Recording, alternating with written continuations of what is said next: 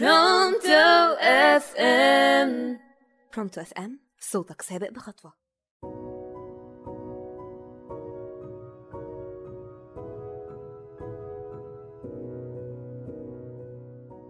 يحكى أنه في جزيرة جمعت كل المشاعر معا.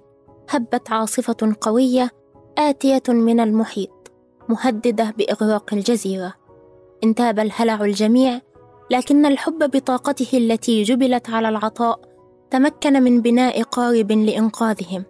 صعد الجميع إلى القارب لكن الكبرياء ظل ثابتا دون حراك. بعينيه الدامعة رفض الصعود معهم. ذهب الحب إليه محاولا إقناعه بالذهاب لكن دون فائدة. فقد أصر على البقاء.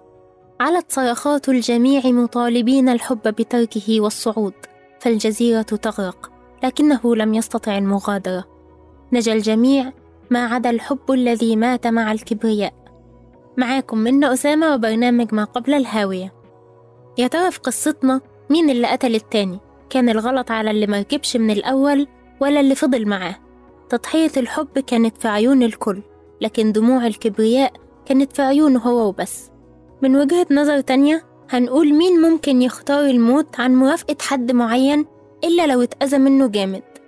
فأصبح بالنسبة له ده خيار أهون يعني لو الحب ما أذاش الكبرياء ما كان راح معاهم عادي ولو الحب ما حسش بالذنب ما كانش اختار يموت معاه.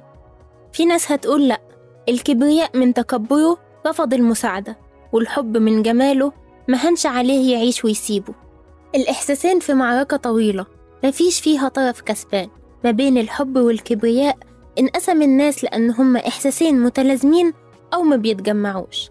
ناس هتقول إن مفيش كبرياء في الحب وإن الحب تنازل وتضحية. وناس تانية هتقول إن اللي بيضحي لو ما تقدرش هيكون هو بس اللي هيتأذي ومن كتر التضحية من شخص واحد هتبقى فرض عليه. ما ينفعش يتنازل عنها ولو مرة. الحقيقة إن المحب لما بيتخدش كبرياءه بتخرج منه ردود فعل مش متوقعة. فبيقع الحب زي الورق اليابس. النفوس بتعيش بالتكريم وتموت بالإهانة. ربنا سبحانه وتعالى قال ولقد كرمنا بني آدم. ليه الإنسان ما بيكرمش نفسه؟ آه في كبرياء في الحب. واللي بينجرح من الناس اللي بيحبهم عمره ما هيتعافى تاني. آه هو كان غالي بس أنت ما اخترتش نفسك فمحدش هيختارك. ما تحبش حد أكتر منك. اللي هيمشي عشانك خطوة امشيله خطوة. واللي هيمشي عشانك ميل امشيله ميل. كفاية عناية منك بحاجات ما بتعتنيش بيك. لازم هما يبذلوا مجهود عشانك. حبك ليهم مش كفاية لازم هما كمان يحبوك. ومفيش أبدا غفران في موقف خلاك تشفق عن نفسك. خلاك كل يوم تقول لي أنا ليه عملوا فيا كده؟ محدش أبدا يستاهل إنه يفكر كل يوم قبل ما ينام ليه كسروني بالشكل ده؟ هما ليه مش بيحبوني؟ هو لازم يكون حبي ليهم أكبر من حبهم ليا؟ محدش يستاهل إنه يفضل يعاتب نفسه طول الليل عشان مطلوب منه يتغاضى عن إهانة. ومحدش يستاهل إنه يعيش كل ثانية ألم وإهانة اتعرض ليها عشان مفيش كبرياء في الحب.